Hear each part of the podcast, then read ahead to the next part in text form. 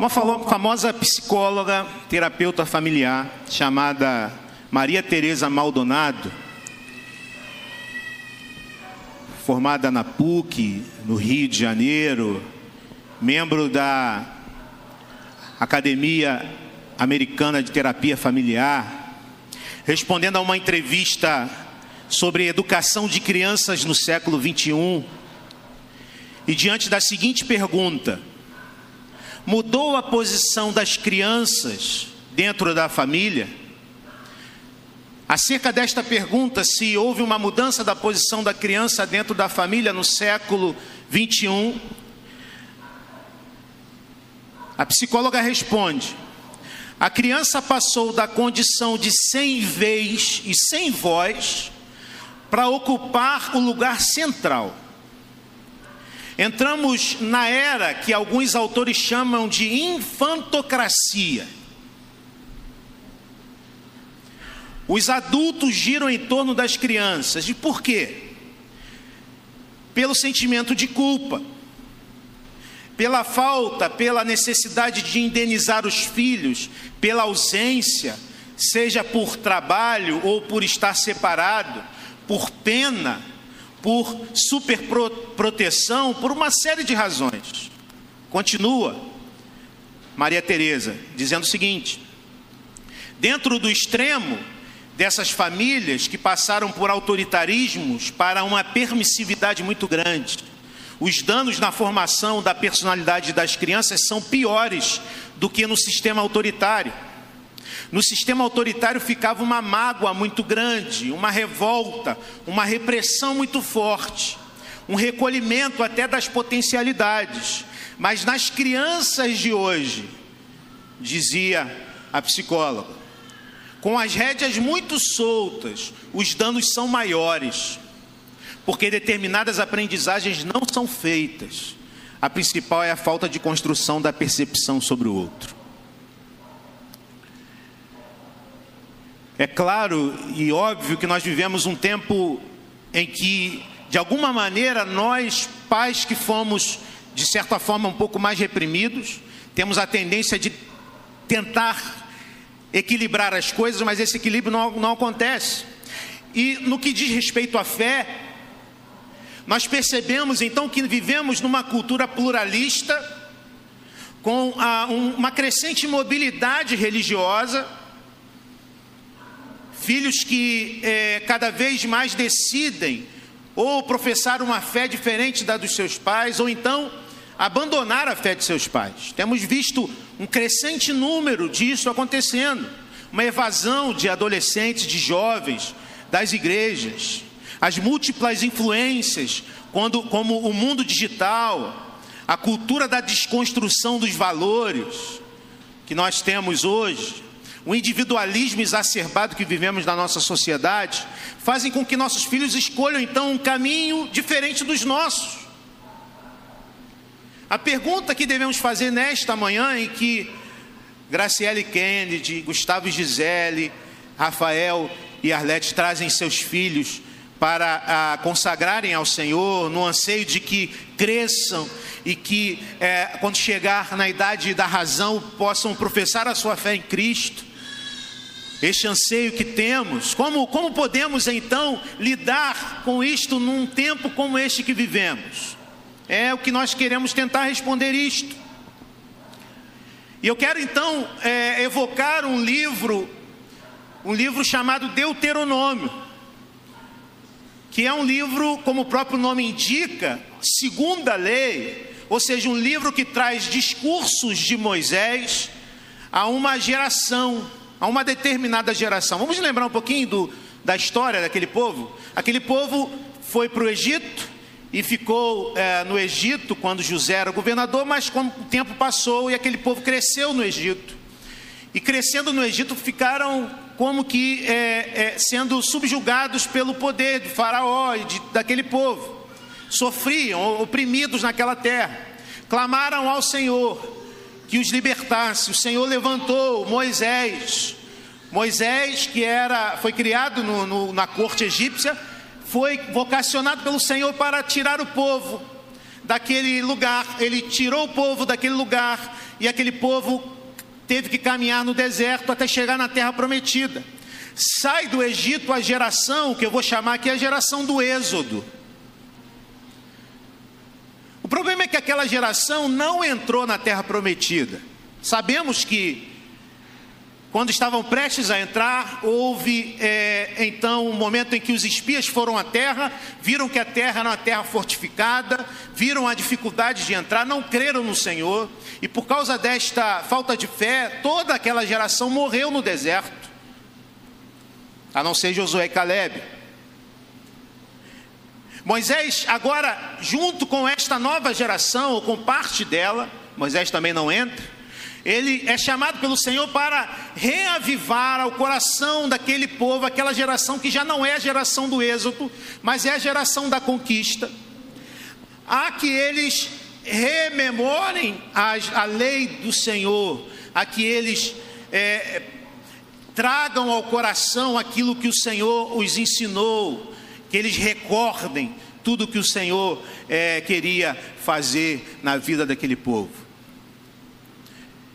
E aqui no texto que nós vamos trabalhar, Moisés está ensinando ao povo algo interessante. Vocês gostam de esporte? Gostam de Olimpíadas? Gostam? Revezamento 4 por 100, 4 por 400, 4 por 800, sabe o que é isso? Um camarada pega um bastão e ele começa a correr ou 100 metros, ou 400 metros, ou 800 metros. E aí, quando ele está chegando perto do próximo, e é revezamento, ele tem que passar o bastão. O bastão tem que sair de um lugar e chegar na linha de chegada, passando por quatro pessoas diferentes. E ele sai, ele começa a correr, ganha velocidade, e quando ele está correndo, o outro que está à frente tem que começar a correr antes para entrar no mesmo é, no mesmo sincronia de velocidade daquele que está, e ele tem que é, passar o bastão para aquele que está na frente, e aquele tem que receber, tem que ter toda uma sincronia, porque se cair o bastão, o que, que acontece, gente? Eliminados, estão eliminados. O que Moisés está fazendo aqui, ele está ensinando o povo que eles precisam cuidar de si mesmo, para que antes de passar o bastão, eles estivessem com o bastão firme nas mãos. E eu quero aqui trazer para esses pais e para cada um de nós nesta manhã, primeiro nós precisamos aprender a entender que precisamos estar com, os bast com o bastão do Evangelho firme nas nossas mãos, para não deixá-lo cair para podermos passar à frente. Esta é a primeira lição e nós vamos ah, entender aqui o que, esta lição nos traz. Mas há uma segunda lição que, que Moisés quer trazer. Ao passar o bastão, nós precisamos é, ter aquele que vai receber o bastão no mesmo ritmo, para que ele receba o bastão e continue a jornada. Nós temos hoje um desafio, irmãos. Primeiro, passar o bastão para as novas gerações. Primeiro, passar o bastão para os nossos filhos. Temos aqui três famílias que têm este desafio: criarem seus filhos, para que continuem essa jornada, mas temos nós o desafio como igreja de passarmos o bastão para os jovens, para os adolescentes, para as crianças, para os nossos filhos, para os nossos netos, para os nossos sobrinhos, para os nossos filhos na fé.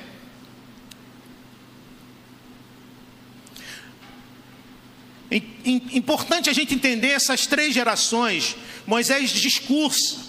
E Moisés tem em mente três gerações, duas nós já falamos: a geração do Êxodo, a geração que saiu do, do, do Egito e desobedeceu a Deus, a geração da conquista, a, geração a quem Moisés fala antes de entrar na terra, e a terceira geração, que está no coração de Moisés como uma grande preocupação, é a geração de Canaã os filhos que nascerão em Canaã.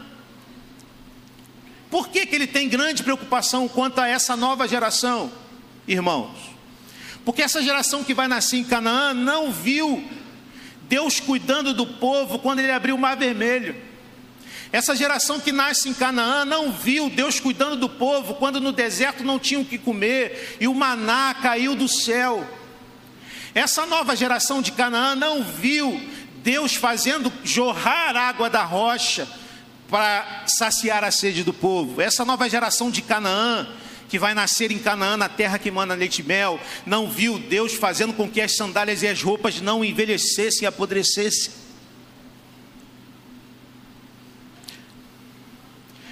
Moisés queria evitar algo, irmãos, que aconteceria com sua própria família. Nós vemos isso alguns, algum tempo atrás, numa das séries, no livro de Juízes, que conta a história de Jonatas, um sacerdote mercenário, que, que primeiro serviu a Mica e depois foi servir a outro povo por causa de dinheiro.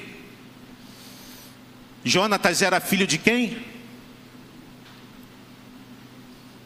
Jonas era filho de Gerson, que era filho de Moisés. Jonatas, geração de Canaã. Gerson, geração da conquista. Moisés, geração do Êxodo. Olha o que diz Juízes 18:30. Eles levantaram para si um ídolo e Jonatas, filho de Gerson, neto de Moisés, e os seus filhos foram sacerdotes da tribo de Dan, até que o povo foi para o exílio. Esse homem, Jonatas, não tem percepção nenhuma de quem é Deus. A primeira geração, a geração do Êxodo, conhece a Deus. A segunda geração escuta falar acerca de Deus. E a terceira geração não sabe mais quem é Deus. O que aconteceu com esse povo? O que tem acontecido conosco, com os nossos filhos e os nossos netos? Será que Moisés ficou muito ocupado com o cuidado do, do povo e negligenciou então a educação de Gerson?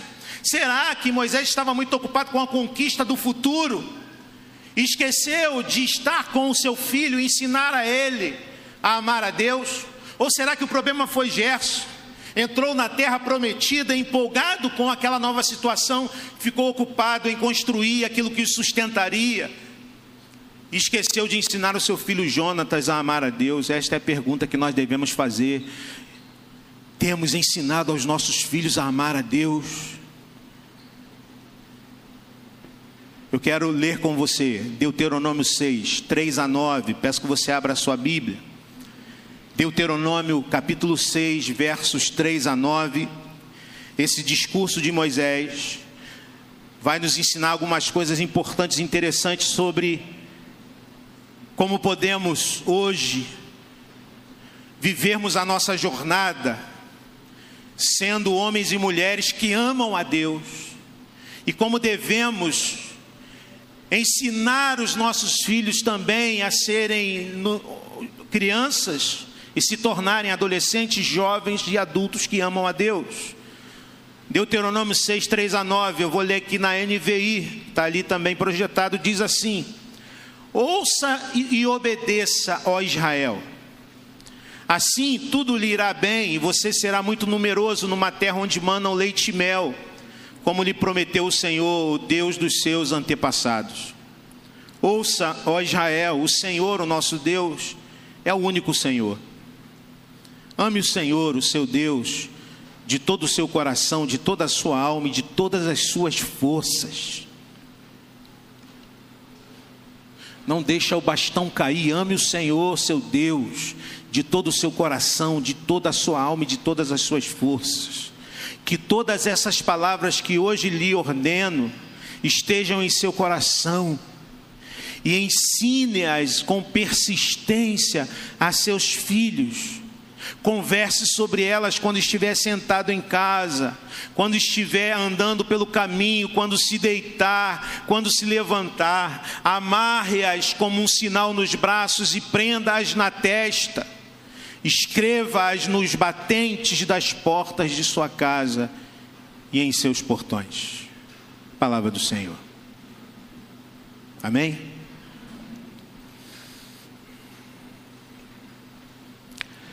E eu quero então trazer duas lições, como nós já falamos, lembrando da figura do revezamento.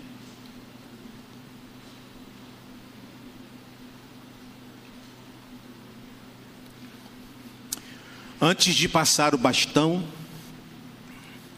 pai, mãe, tio, tia, pai na fé, antes de passar o bastão, sua, sua missão é mantê-lo firme em sua própria mão, ou seja, ame o Senhor. Ame o Senhor. Versículos 3 e 4. Ouça e obedeça, ó Israel Assim tudo lhe irá bem, você será muito numeroso numa terra onde manam leite e mel, como prometeu o Senhor, o Deus de seus pais. Ouça, ó Israel, o Senhor, o nosso Deus, é o único Senhor. Interessante aqui nesse trecho, nós temos é, dois, dois imperativos que são muito parecidos: ouça e obedeça. Ouça e obedeça. Isso nos ensina, primeiramente, que para obedecemos, precisamos primeiramente ouvir. Precisamos ouvir, vivemos no tempo em que temos tido muita dificuldade em ouvir, ou só conseguimos ouvir o que nos interessa. Muitas pessoas entram nas igrejas sedentas por ouvirem coisas que tragam algum tipo de resolução do seu problema mais urgente. Temos visto isso acontecer, pessoas que vão às igrejas querendo resultados e soluções para os seus problemas mais urgentes, mas não estão dispostos a reconhecerem a necessidade de transformações mais profundas em suas vidas. Ouça Israel. Primeira coisa que precisamos fazer, irmãos, é abrir os ouvidos para ouvir o que Deus tem a nos dizer. Vimos no mês passado, no mês da reforma, no Sola Escritura, na primeira mensagem, que Paulo escreve a Timóteo dizendo o seguinte: que a Escritura é útil para o ensino, e o termo aqui de dascalia, do grego, que é instrução didática preventiva. Muitas vezes nós precisamos ler a palavra para lidar com situações que ainda não vivemos. Muitas vezes temos que ler a palavra e buscar e ouvir o que Deus tem a nos falar para buscarmos é, musculatura espiritual para a gente lidar com as dificuldades que ainda não sabemos, que ainda não enfrentamos. A palavra de Deus precisa ser ouvida e acolhida pelos ouvidos e pelo coração, com disposição para obedecer. Olha o centro desse texto. Se você fizer isto, assim tudo lhe irá bem, você será numeroso numa terra onde manam leite e mel, como, leite e mel, como prometeu o Senhor, Deus dos seus antepassados. Ouça, obedeça, e você será próspero, e você será próspera, e sua família será próspera. É, é isso que nos ensina a palavra. É claro que prosperidade aqui no, na Bíblia não é prosperidade segundo o, o, que nos ensina a cultura, ter muito dinheiro, ser muito conhecido, nada disso. Prosperidade é outra coisa. Salmo 1, o que, que diz o salmista no Salmo 1? O que medita na lei do Senhor é como árvore plantada à beira de águas correntes, dá fruto no tempo certo e suas folhas não murcham, tudo que ele faz prospera. O que diz o Senhor a Josué, lá no livro de Josué, capítulo 1: Não deixe de falar dos livros desta lei e de meditar nelas de dia e de noite, para que você cumpra fielmente tudo que nele está escrito. Só então os seus caminhos prosperarão e você será bem-sucedido.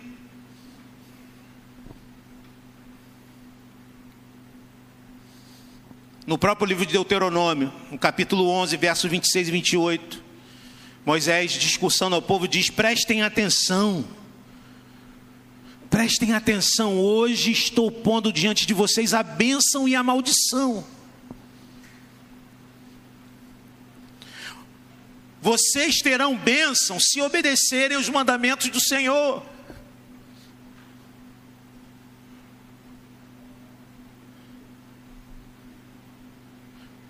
Se obedecerem os mandamentos do Senhor, o seu Deus, que hoje lhe estou dando, mas terão maldição se desobedecerem os mandamentos do Senhor, o seu Deus, e se afastarem do caminho que hoje lhes ordeno para seguir, deuses desconhecidos. Ouçam e obedeçam. Versos 5 e 6. Então nós aprendemos qual deve ser a motivação do nosso coração para que não nos tornemos, ouvindo isto, ouçam e obedeçam, religiosos legalistas. Porque os religiosos legalistas obedecem para serem amados.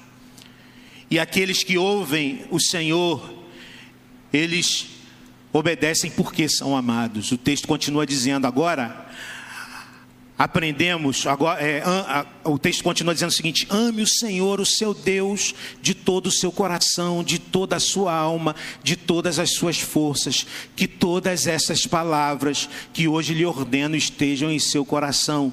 Irmãos, Moisés está ensinando ao povo que eles devem obedecer por amor e como resposta ao amor de Deus. E ele aponta aqui para a libertação do Egito, quando Deus livrou o povo do cativeiro enviando o anjo da morte para ferir os egípcios. E a gente lembra bem, estamos diante da mesa, estamos diante do sangue do corpo de Cristo. Você sabe muito bem que a Páscoa passou a ser celebrada justamente porque, porque quando da libertação do povo do Egito, Deus enviou o anjo da morte mas orientou o povo: é, faça, é, sacrifiquem um cordeiro e coloquem o sangue deste cordeiro nos umbrais das portas das suas casas, e quando o anjo da morte passar pela sua casa e o sangue estiver lá,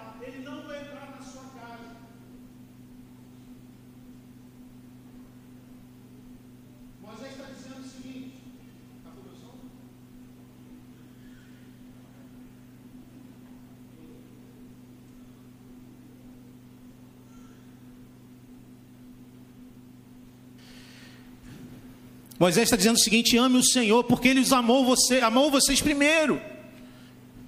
Nós temos um evento ainda maior, a morte de Jesus na cruz do Calvário, dando-se por nós, nos livrando da morte, Ele nos amou.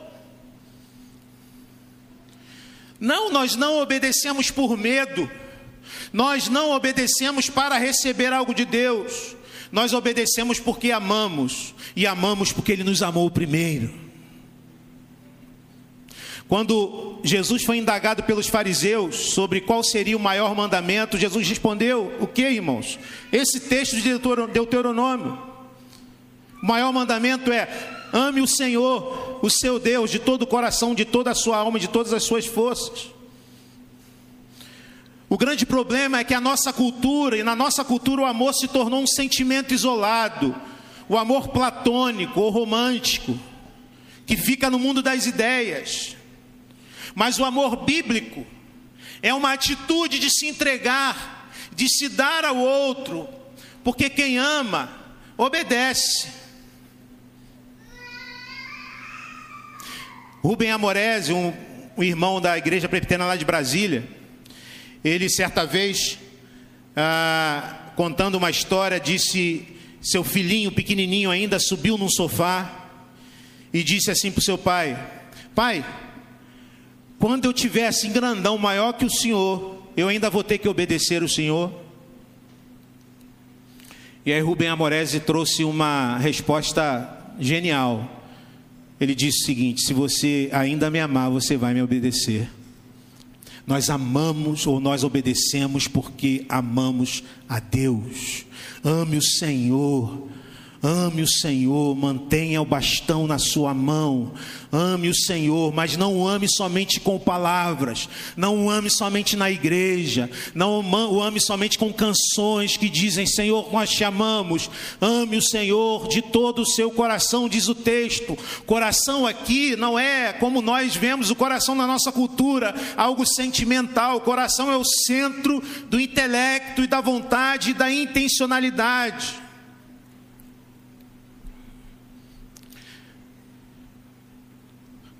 Temos a tradição de preparar crentes a conhecer teologicamente a Deus, com palavras e conceitos corretos. Nós somos, como igreja presbiteriana, temos este cuidado de termos uma boa teologia. No entanto, precisamos perguntar, irmãos, se amamos a Deus com o coração, com todo o nosso coração.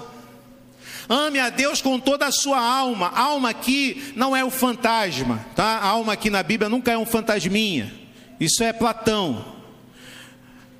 Alma que é a fonte das emoções, parte profunda do ser humano. O dualismo corpo e alma não é bíblico, é platônico. Em nossa alma está a nossa identidade mais profunda de quem somos. Nós lemos o Salmo 139 e vimos que ainda no ventre da mãe, um ser informe, um ser sem forma, ainda no ventre da mãe, Heitor, Paulinho, Júlia, ainda no ventre da mãe, o Senhor os conhecia os chamava pelo nome. Ame o Senhor com a identidade mais profunda do seu ser, com toda a sua alma e com toda a tua força. E aqui esse termo é um advérbio usado como substantivo para posses e recursos. Ame ao Senhor com todos os seus bens, com os seus títulos, com os seus recursos financeiros. Ame o Senhor. O desafio de Moisés é ensinar aquele povo. Se vocês querem que o bastão continue em suas mãos, amem o Senhor Deus e, como consequência, obedeçam a Ele, porque quem tem os mandamentos e lhes obedece, esse é o que ama, diz João 14, 21. Se você ama a Deus, obedeça a Ele. Pais, mantenham o bastão na mão de vocês, como? Amando a Deus de todo o coração, de toda a alma, com toda a força de vocês. E isto não é mero sentimento, conceito, isto se mostra com uma vida de obediência, porque aquele que ama obedece.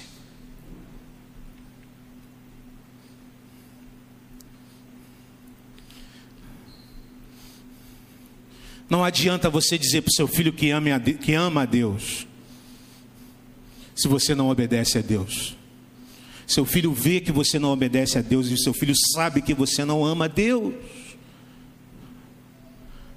Mantenha o bastão na sua mão, ame ao Senhor com todo o seu coração. Segunda e última lição: ao passar o bastão, esteja próximo e no ritmo de quem o receberá. Ou seja, ensina o seu filho a amar a Deus. Versos 7, 8 e 9: Ensine-os, ensine-as com persistência a seus filhos. Converse sobre elas quando estiver sentado em casa, quando estiver andando pelo caminho, quando se deitar e quando se levantar. Amarre-as como um sinal nos braços, prenda-as na testa.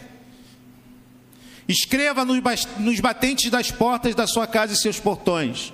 Por favor, gente, esse texto aqui não é literal, calma. Chegar um montão de criança com o negócio amarrado na testa, não. Vamos ver o que está dizendo.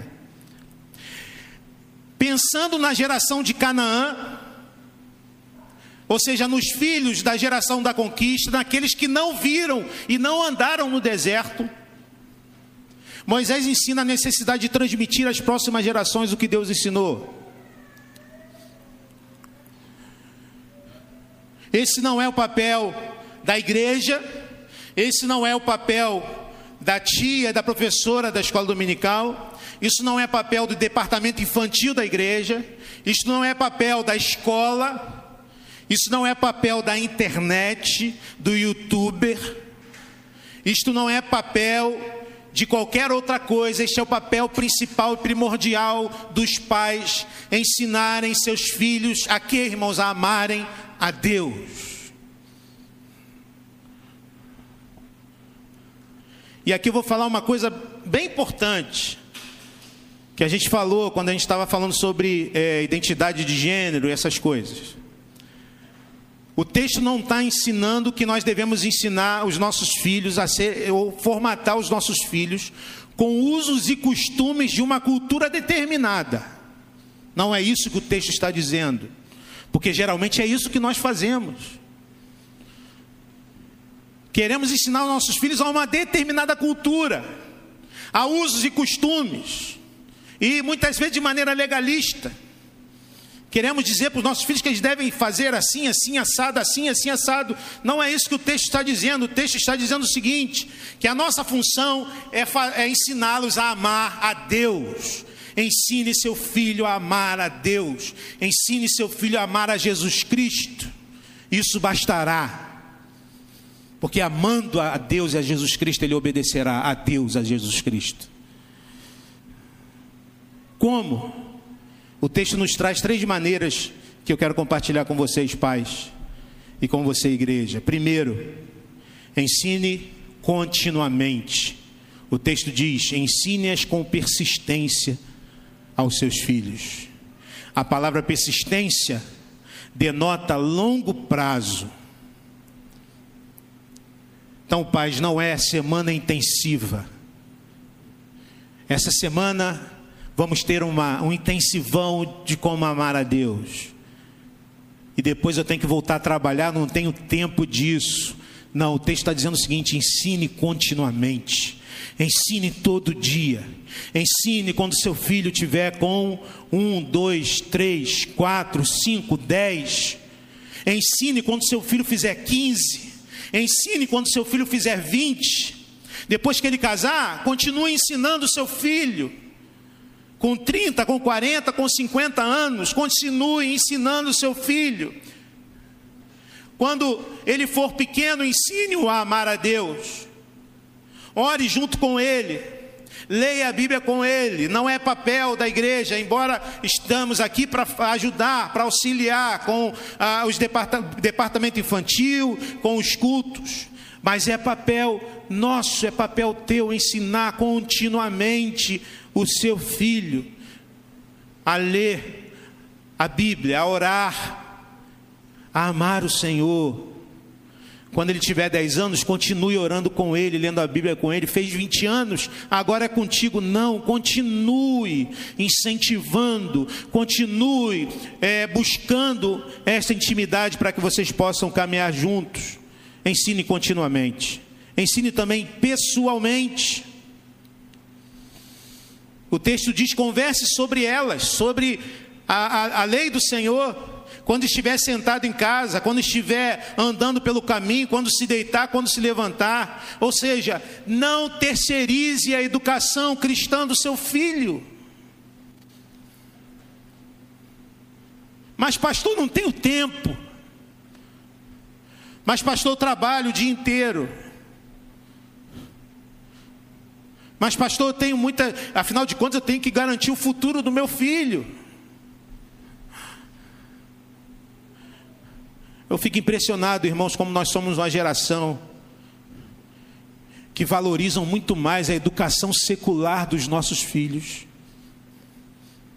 E não estou dizendo aqui que não seja importante, porque é importante que nossos filhos sejam educados, que nossos filhos aprendam e se tornem é, adultos com o conhecimento para que tenham uma profissão, para que exerçam a sua vocação na, na sociedade. Não estou dizendo que não seja importante, estou dizendo o seguinte: nós super valorizamos a educação secular dos nossos filhos e negligenciamos a educação cristã dos nossos filhos.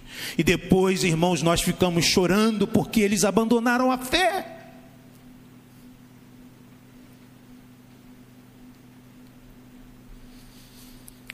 Converse, sentado em casa Continue conversando, andando pelo caminho. Quando deitar, converse mais um pouco. Quando se levantar de novo, esteja lá.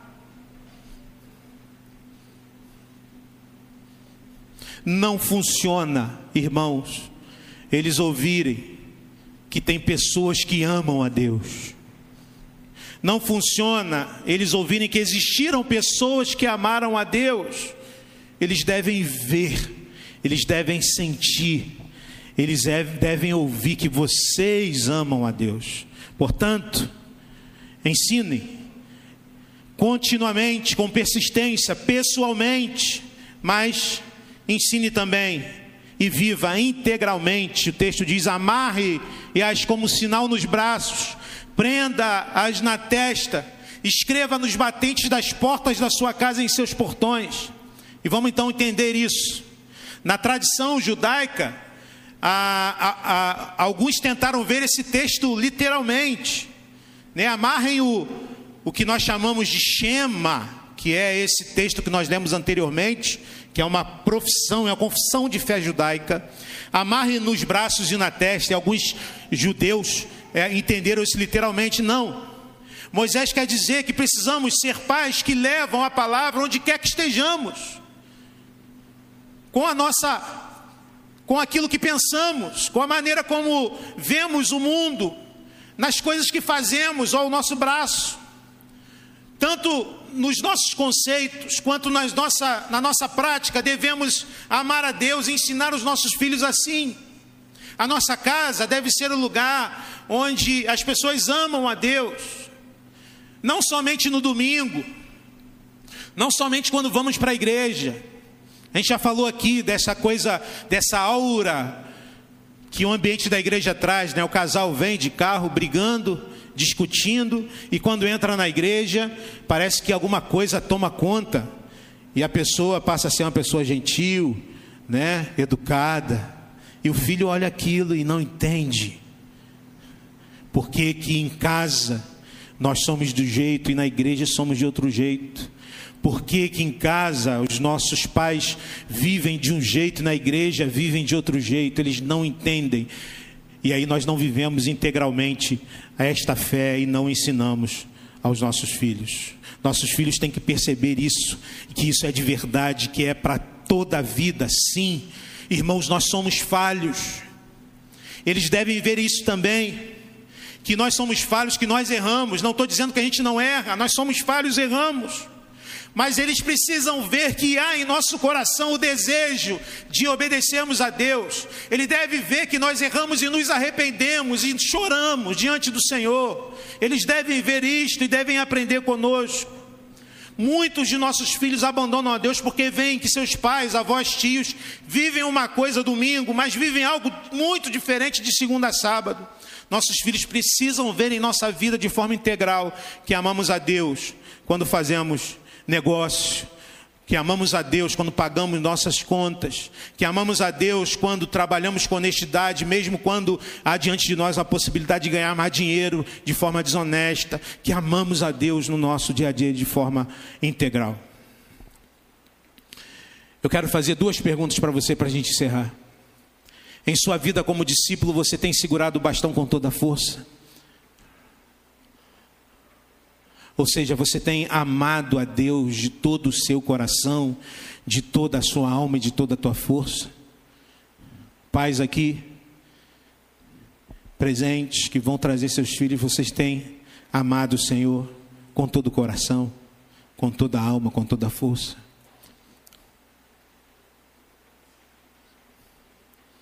Ame o Senhor, amem o Senhor Comecem a ensinar os seus filhos a amarem a Deus, amando vocês a Deus. Como você tem lidado com as próximas gerações? É segunda pergunta.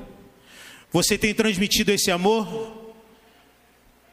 Como? Obedecendo a Deus? Com constância? Pessoalmente, integralmente?